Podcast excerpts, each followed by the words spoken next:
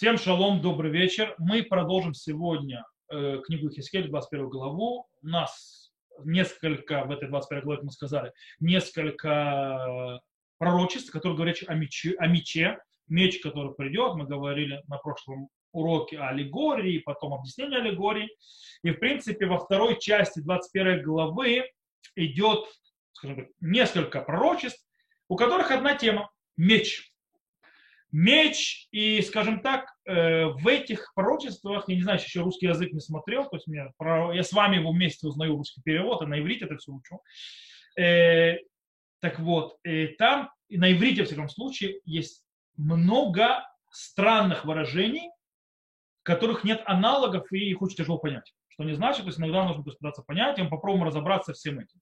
Итак, первое пророчество, которое у нас есть, связано с мечом, она занимается тем, что Всевышний предупреждает, что меч, тот меч, который придет над э, Иудеей и поразит ее, уже близок. И в принципе э, это пророчество разделяется на две части.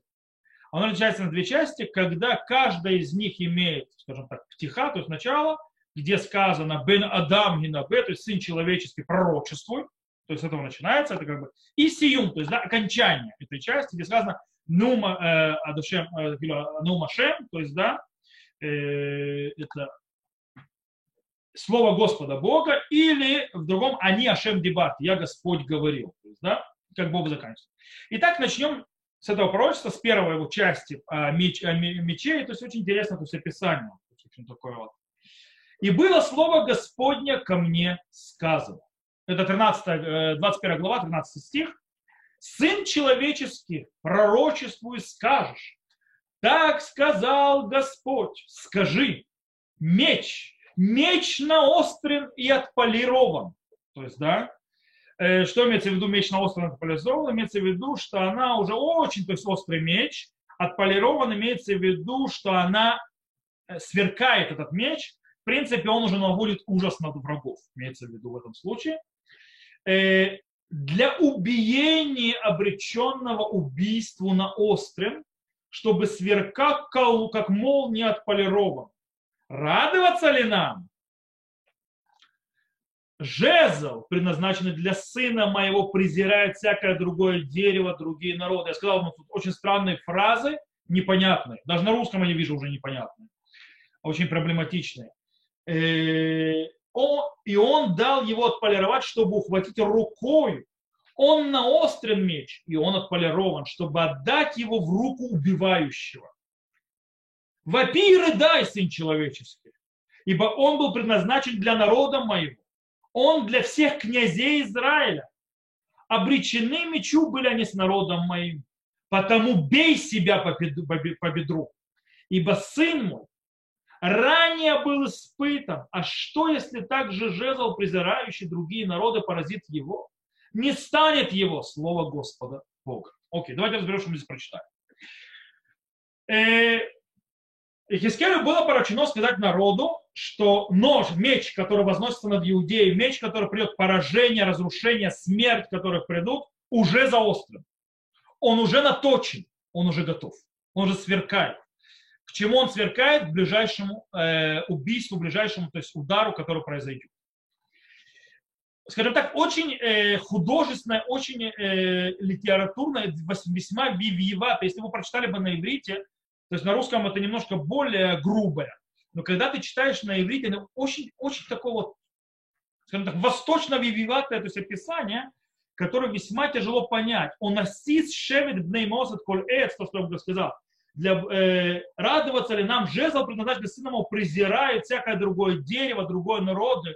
То есть, да, фраза. Еще одна фраза, которая появляется. Веки э, бохан вемагам шевет моесет лолое.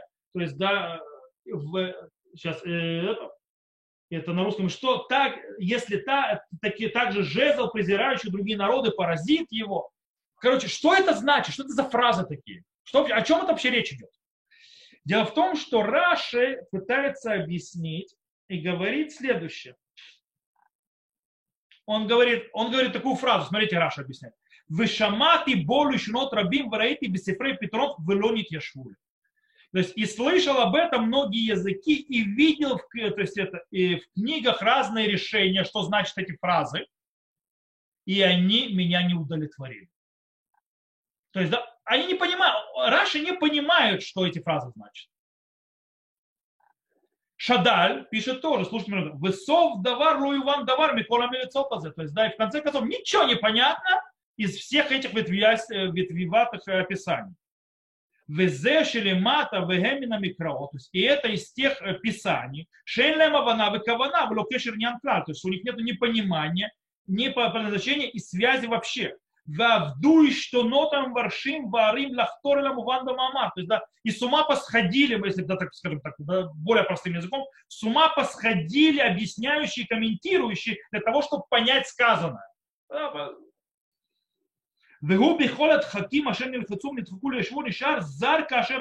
И со всеми попытками объяснять, то есть придавливал их, чтобы объяснить, оно таки осталось непонятно. То есть да, чужестранно.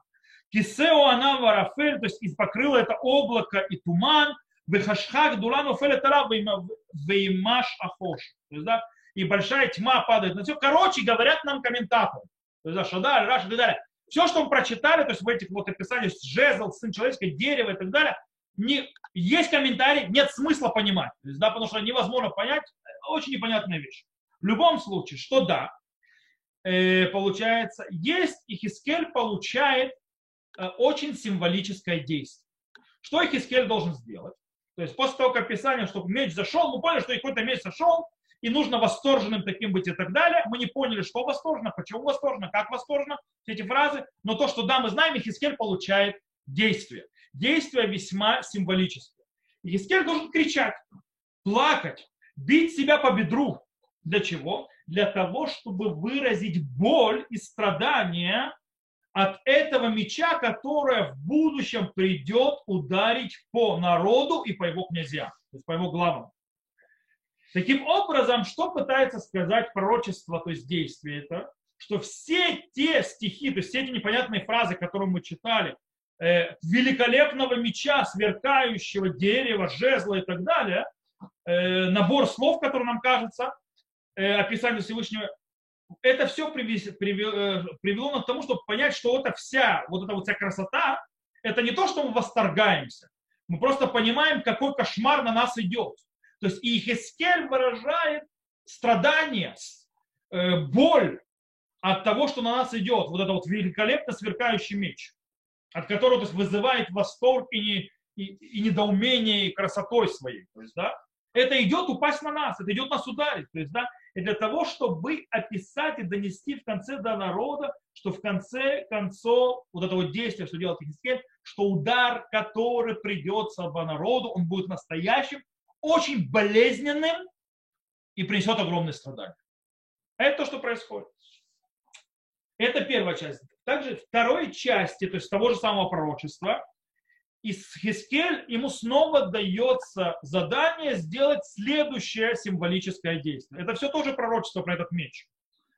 И там сказано следующее, 19 стих. «И ты, сын человеческий, пророчествуй и удари ладонью о ладонь, и удвоится меч в третий раз. Меч для обреченных – это меч убиения многих, настигающих их. Кстати, что такое э, меч удвоится в третий раз? Здесь объясняю, скорее всего, что от того, что ты ударишь в ладоши, это получается, что удар меча, скажем так, будет, удар от него будет увеличен вдвое, а то и втрое. То есть то, что произойдет. Э, чтобы растопить сердце, и многие преграды у всех ворот их поместил я. Увы, острие меча сделано сверкающим, окутанного для истребления. Соберись направо, обратись налево. Куда бы ни было устремлено лицо, э, устремлено лицо твое, и я, то, э, я тоже ударю ладонью свою ладонь свою, и, та, и утолю ярость мою. И я Господь сказал. То есть, в принципе, Ихискеля порочно ударить ладонью об ладонь. Для чего? Э, и, скажем так, это предназначение э, вот этого вот удара в ладони, обратное предназначение удара по бедру, который он предварительно должен сделать. То есть э, удар ладони об ладонь – это не выражение боли и страдания, а это действие, которое э, превращает меч мистическим способом каким-то странным, увеличится вдвое или втрое в каждом ударе. То есть если предыдущий, когда он хлопает себя по бедру, это действие, показывающее страдание, то хлопание в ладони, то есть да, ладонь об ладонь, показывает того, что удар будет вдвое втрое сильнее. Э, кстати, здесь тоже язык, как вы видели, на русском языке тоже очень тяжело понять. И на иврите тоже очень тяжело для понимания. Но то, что да, можно понять и увидеть, э, что меч ударит страшным ударом и поселит страх и трепет среди народа. Причем среди всех городов иудейских. Она будет бить, этот меч будет бить во все стороны, то есть не разбирая.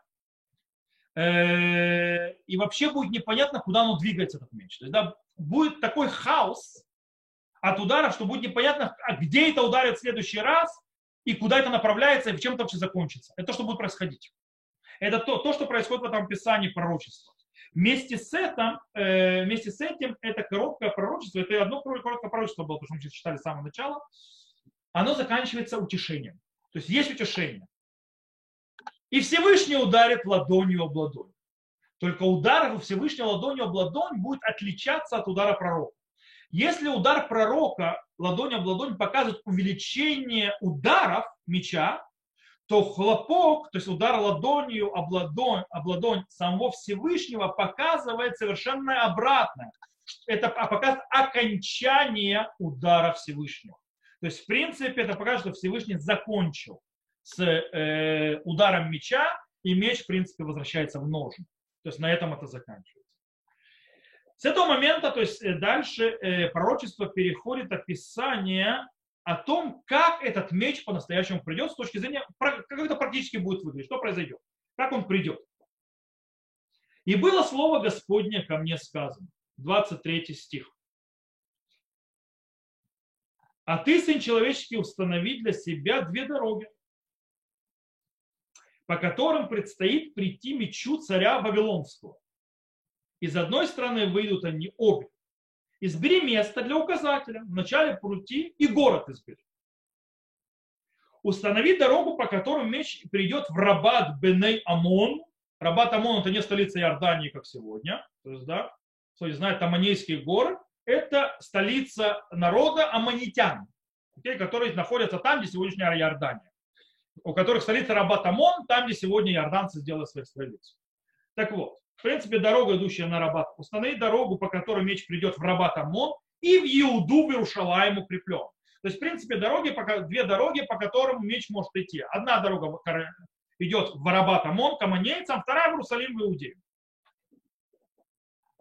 Ибо остановился царь Вавилона на распутье в начале двух дорог ворожить ворожбу. Потряс он стрелами, попросил Терафима, рассматривал печь.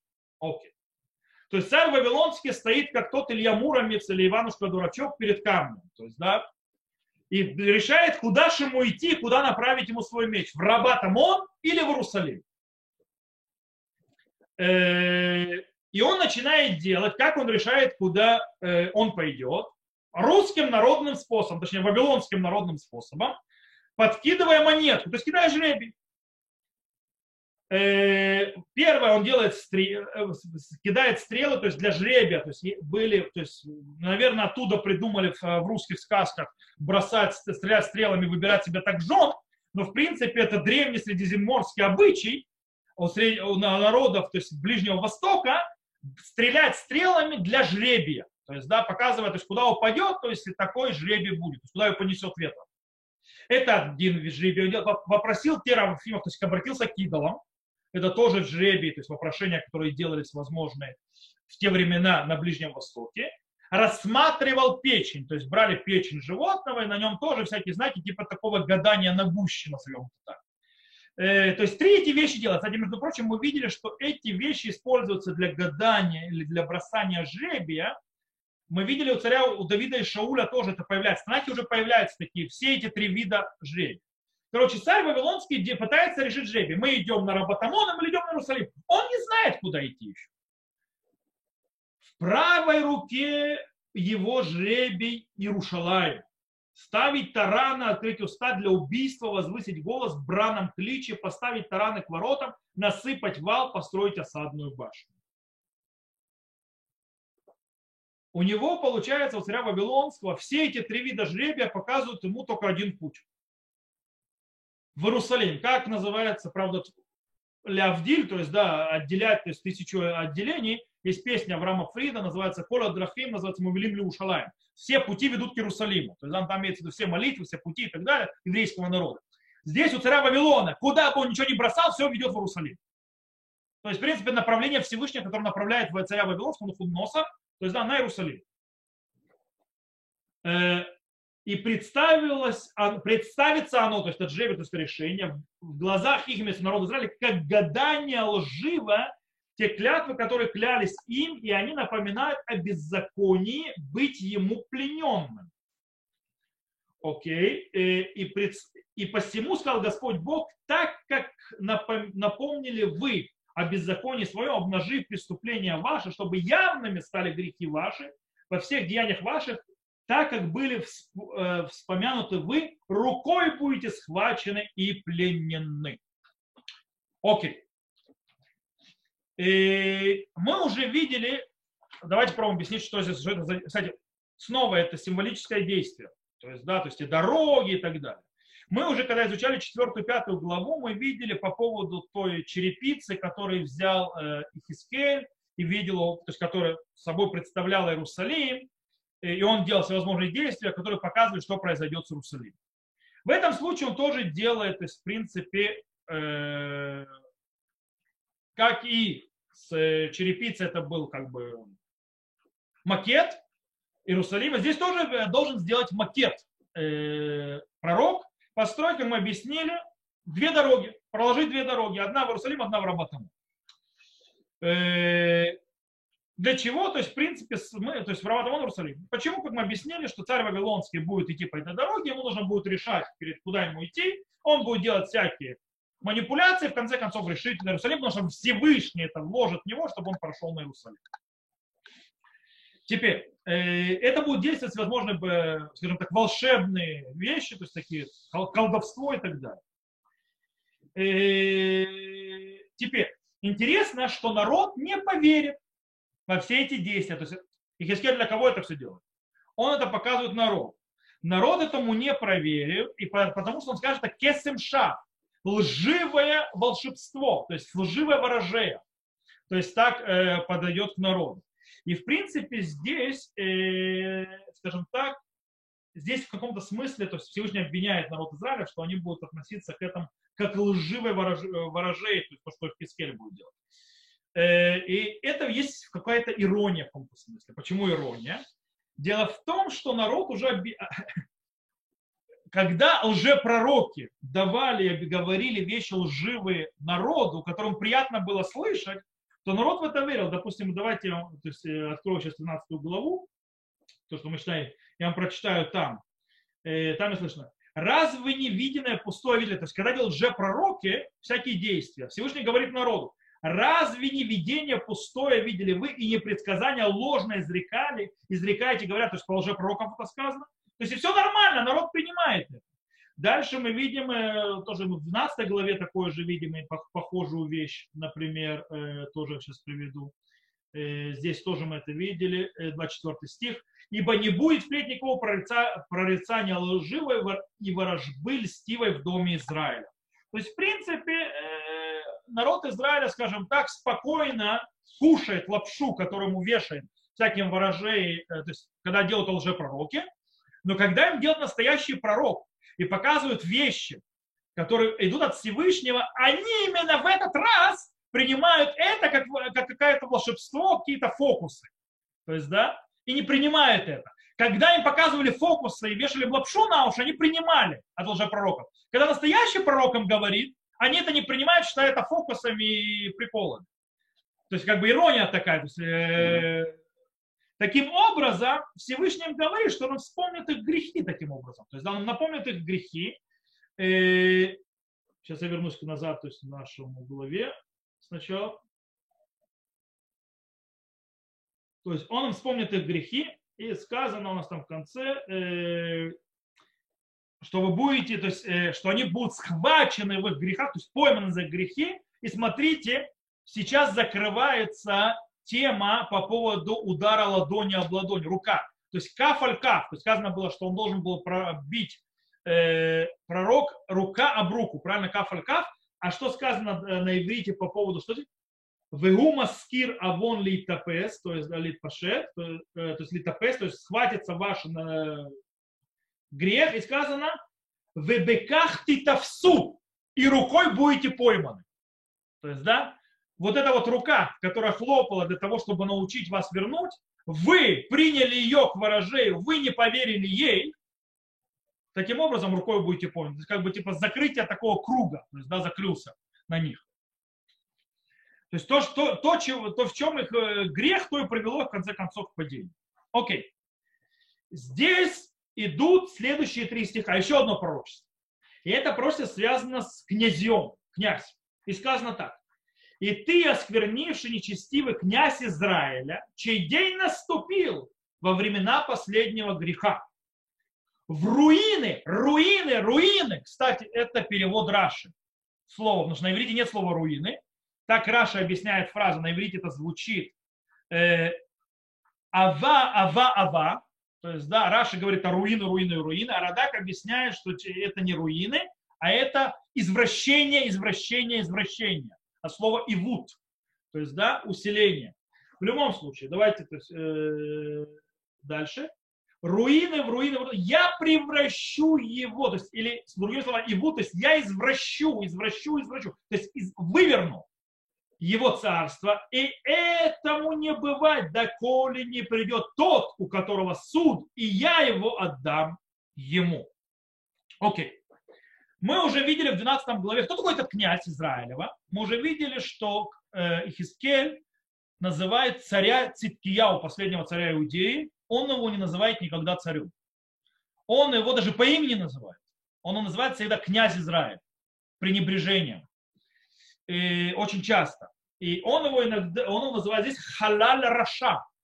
Что такое халаль раша? То есть и ты, то есть, э, осквернившийся нечестивец. То есть, да, халаль это не совсем осквернившийся, это падший а нечестивец, больше сказать. То есть, да, халаль, вообще, в принципе, халаль у него двойное значение. Это упасть, или халаль это тот, кто упал, пал в битве. Халаль милхама, то есть халаль бакрав. Таким образом, халаль это падший. Таким, ты падший нечестивец, так он его называет. Э, можно от слова не халаль падший, от слова мехуляль. Мехуляль это оскверненный. От слова, то есть есть кадош, то есть освященный, есть мехуляль, то есть когда ты оскверняешь, оскверняешь э, святость. То есть он оскверненный, обратно от святости. Или халаль от слова намек на что, если осквернение, как про Коина сказано, иша зона вехалала лоиках. То есть женщину распутную и оскверненную не возьмет. Тогда, в принципе, это название, это имеется в виду наш царь Циткияв. А может быть, от слова херев, есть 19 то есть стих у нас, в 19 стихе, что мы читали, и тысячи человеческих пророчества ударил ладонь ладонь, и дается меч в третий раз для облегченных убийств. На иврите звучит так, Херев шлишта, херев халалим. Меч падших, то есть, да, и херев халал гагадоль. То есть, да, а большого падающего, то есть погибшего. То есть явно, то есть это может быть намек слова халаль, что меч придет к Цкиткияу, то есть меч уничтожит про царя Цкияу. То есть, в принципе, что сделать Всевышний? Всевышний сказано, что он с него снимет, давайте еще раз прочитаем, то есть, э, что он сделает с этим князем. Э, э, сложись, сними этот тюрбан и сложи с себя корону. Что это значит, сними с себя тюрбан и сложи корону? Всевышний заберет царство у Циткияу, у царя. Не бывать доколь не, э, то есть, унижением возвысится и высокое унизится. В принципе, будет переворот с точки зрения власти. То есть Циткияу, который висел, сидел наверху и над всем возвышался, он унизится, он падет. А то, что было внизу, поднимется. То есть, в принципе, будет полный переворот всего. Э, и больше престола и царства у царя, у царя Циткияу не будет. Но даже здесь, последний стих, то, что мы читали, 32 стих, в нем все равно звучит слова утешения. Там в руины, в руины, в руины превращу царство, и этому не бывать, доколе не придет тот, у которого суд. И я его отдам его. То есть в конце, кстати, кто это тот, пока не придет тот, у которого суд, ему отдам его. То есть царство превратится в руины, пока не придет тот, у кого правосудие. В принципе, Раша объясняет, что речь идет о Машехе. То есть пока не придет Машеха, в руинах будет царство. В принципе, что и произошло, кстати. После падения иудейского царства Циткияу больше никогда ни один потомок Давида не сидел на престоле. В принципе, царства больше не было, как такового. Э, царство, э, когда мы вернулись во времена второго храма, мы вернулись как э, вассалы и подчиненные Персидской империи. У нас не было государственности. Мы, в принципе, получили храм, автономию и так далее. У нас было управление людьми Кнестагдула, мудрецами, которые управляли, но как государственно, то есть, да, мы были, нашим царем был персидский правитель. Пока не пришел Александр Македонский.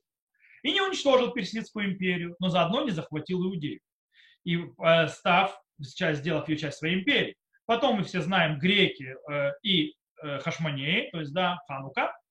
И только после этого, когда хашманеи освобождают храм и изгоняют греков, они занимают то, что им не принадлежит. Они садятся на престол, будучи коинами. Им запрещено было сидеть на этом престоле, а они сидят на престоле. Это возвращение царства, которое, в принципе, какая-то независимость появляется, не самая лучшая, конечно, потому что цари не являются теми, кому положено сидеть, но это то, что есть. Э, потом приходит Ирод Великий, который не, вообще не из еврейского дома. Ирод Великий был рабом. То есть, в принципе, это были идумеи, которых э, Александр Янай э, захватил и насильно их сделал гиюр. Причем гиюр для рабства. То есть не гиюр для Э, для Гиюра, а именно Гиюр для рабства. И Ирод был рабом в доме царском, он убивает свою царскую семью и занимает престол вместо них. По этой причине он пытается убить всех мудрецов, и по этой причине он так боится народа, и поэтому строит Мацаду, строит Иродион, постоянно прячется от народа, потому что он боится, что его свергнут. Его свергнут, потому что он недостоин царства. Он вообще не из народа изначально. Э, но он великий архитектор и так далее. В конце концов, он приводит сюда римлян со всеми вытекающими последствиями. Так что видим, престол царства так и не вернулся, не построился, как полагается, со времен, когда он будет разрушен, тогда, когда пришел на Ходноса, разрушил, убрал с престола Циткия. Пока не придет э, тот, у кого суд, которому будет отдано назад царство, как Всевышний обещает, в принципе, снова э, слова утешения. Окей. Э, стихи, которые заканчивают пророчество о мече, э, э, заканчивают приходом этого меча в конце концов к Камону тоже. То есть сейчас те стихи, что говорили, помните, Навуходоносор стоял, Вавилонский царь Навуходоносор, стоявший на распутье, идущий в Иерусалим, он же он раздумал, идти на Амон или идти на Иерусалим. Так вот, на Амон меч тоже придет. И идет описание того, как этот меч придет на Амон. Это окончание пророчества. И ты, сын человеческий, пророчествуй, скажешь, так сказал Господь Бог о сынах Амона. И о поношении их скажешь, меч, меч, обнаженный для избиения, отточенный до предела, что, чтоб сверкал. Снова видите фраза, отточенный меч, чтоб сверкал, это то есть близкое поражение. И ты, сын человеческий, пророчествуй, скажешь, так сказал Господь Бог сынам Амона и поношение их, и скажешь меч, меч, а, сколько ты записал, возвратить его в ножны его, то есть вернуть этот меч в ножны, в месте, где сотворен в земле происхождение твоего, судить буду тебя, говорит Всевышний, то есть это, да, и залью на тебя гнев мой огнем ярости моей, дуну на тебя, и отдам тебя в руки людей свирепых, мастеров истребления, станешь ты пищей огню, кровь твоя будет внутри земли, не будешь ты упомянут, ибо я Господь сказал. Окей. Вот этот вот последний кусочек нам осталось разобраться. В принципе, нам окончательное, то есть маленькое это пророчество, еще очередное о, о мече, показывает, что меч придет и к аммонитянам. И она будет за что, им наказанием за то, что они поносили. Кого они поносили? Они поносили народ Израиля. Э, как объясняет Радак, хирфу вегетфу Израиль, вы самху лахем багалутам вебецитам мерцам. Они поносили и презирали народ Израиля и радовались, когда те уходили в изгнание, выходя из своей земли. То есть аммонитяне э, были очень сильно радовались, когда мы потеряли свою землю, когда мы уходили, когда то, что с нами произошло, и радовались тому, что с нами произошло. Поэтому они за это заплатят. И мы это видим, э, это упоминается уже в 25 главе, таким образом, то есть, то есть этот момент повторяется. Там тоже сказано, и скажешь сынам Амона и Хискель, 25 глава, 3 стих, слушайте слово Господа Бога, так сказал Господь Бог, за то, что говоришь ты, ага, о святилище моем, потому что оно осквернено, и о земле Израиля, потому что она опустошена, и о дом Иуды, потому что пошли они в плен. За это вот я отдаю тебя сынам Востока в наследие, сыны Востока это вавилонитяне, Вавилон. И расположат поселения свои у тебя, и поставят среди тебя жилище свое, они будут есть плоды твои, пить молоко твое. То есть здесь это происходит, то есть да, то, что они сделают. Кстати, это не только у Ихискеля, это просто пророк Цфанья тоже упоминает этот момент, что будет происходить с этим Бней Гамон. Сейчас вам э, прочитаю. То есть Сфания тоже это говорит. Сейчас открою его. Э, это вторая глава Сфания. Сфания, вторая глава, восьмой стих. «Слышал я брань Муава и ругань сыновей Амона, которые бронили народ мой и возвеличили себя на границах его. Посему жив я клянусь слово Господа Цваота Бога Израиля, что Муав, как дом будет сыновья Амона, как Амура. Как, то есть он их уничтожит полностью. То есть, в принципе, э, получается, Э, кстати, мы увидели, можете были прослушать, что пророчество возвращается и использует абсолютно те же фразы и те же эпитеты, которые были сказаны про народ Израиля, что народ Израиля будет уйдет в изгнание, то есть на него меч обрушится. Это происходит и с Амоном. Более того, Амон слушались кого? Слушались своих ворожеев и всяких так далее, которые ему обещали, что у них все будет замечательно. Всевышний говорит, я засуну, засуну свой меч в ножны, то есть, да, я остановлюсь, но там интересно, после того, как он говорит это, вдруг появляется, что да, остановится это дело. То есть Всевышний как бы засунет меч в ножны и будет судить ОМОН на земле их. Казалось бы, то есть, да, в отличие от евреев, то есть, в принципе, меч прекратился, меч ушел в ножны, судим вас по, на земле вашей. Но тут не так, не так, не так все просто. Меч ушел в ножны, чтобы поменяться на огонь. Я вам сейчас прочитаю это еще раз. Давайте вернемся к нашей главе.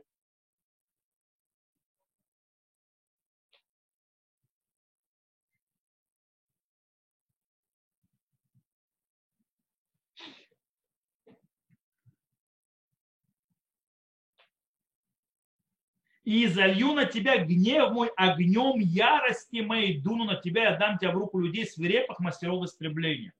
То есть я меч-то уберу, но ради того, чтобы излить на тебя огонь. Причем я залью на тебя огонь так, намного хуже, чем я излил свой гнев на народ Израиля. Что говорит Всевышний? Станешь ты пищей огню, кровь твоя будет внутри земли, не будешь ты упомянут, ибо я Господь. Что произойдет с Амоном? Амон исчезнет. То есть народ Израиля пострадал за свои грехи но народ Израиля ушел в изгнание, но ни в коем случае не будет разорвана с ним никакая связь. Он не исчезнет.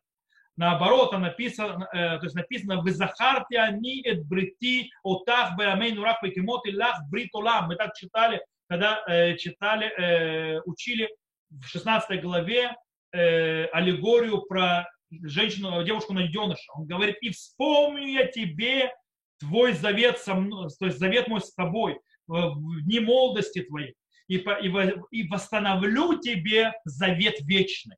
То есть, да, то есть Всевышний, в конце концов, народ Израиля не оставит. Он вспомнит завет, помнит, в конце концов, то есть то, что было в юности, гора Синай, пустыня и так далее, как народ себя вел э, до того, как он предал Всевышнего и ушел во все тяжкие, то Всевышний вспомнит, вернет, в конце концов, из изгнания и не даст народу исчезнуть. С Амоном наоборот. Леэш тия леухла дамаех, дамех и ебетоха арец, лоти захри то есть да, огнем будешь пожрана, кровь твоя будет внутри земли, не будет памяти о тебе. То есть ты больше не есть ОМОН, в конце концов, будет испепелен и уничтожен. То, на этом, в принципе, заканчивается 21 глава. Если мы подведем итог, что у нас выходит, меч близок, очень близок. Всевышний ведет и показывает всевозможных пророк, э, то есть ведет царя Вавилонского, Нафоносора уже, на, э, на, то есть уже совсем-совсем ударить. Народ не верит. Народ не верит, и все символические действия, которые делает им Ихискель, они их не принимают, говорят, да, он э, всякой фигней занимается, фокусы нам показывает. В отличие от того, что фокусы лжепророков они, да, принимали. По этой причине они будут, э, э, по ним придется удар, и они будут изгнаны. Они будут изгнаны со своей земли, и царь Циткия будет, несмотря на то, что он думал, что он такой большой и великий, он будет уничтожен, снят с, престола, разрушится вся царство народа Израиля, пока не придет Машех. А с Амоном, который смеялся на народном зале, который радовался, которому тоже всякие лжепророки обещали, что все будет замечательно и классно, Всевышний расправится и уничтожит его полностью. А, то есть, но он уничтожит, то есть, в отличие от народа Израиля, который у него завет, который он вспомнит ему, э, былые дни, которые никогда не раз, Всевышний не разорвет завет с э, народом Израиля, с Амоном сентиментов нет. Амон, как Фанья говорит, Нехискель, Муав превратится в дом, то есть перевернутая выжженная земля, и Амон превращается тоже в выжженную землю. Кстати, можете посмотреть, как выглядит Иордания. Выжженная пустыня. И там действительно никто особо не жил. То есть, да, то есть как бы аммонитя, аммонитяне, моавитяне, как народы исчезли навсегда. То, на этом мы сегодня закончим. Э, я запись заканчиваю, поэтому тот, кто слушает запись, всем шалом, всего хорошего, до новых встреч.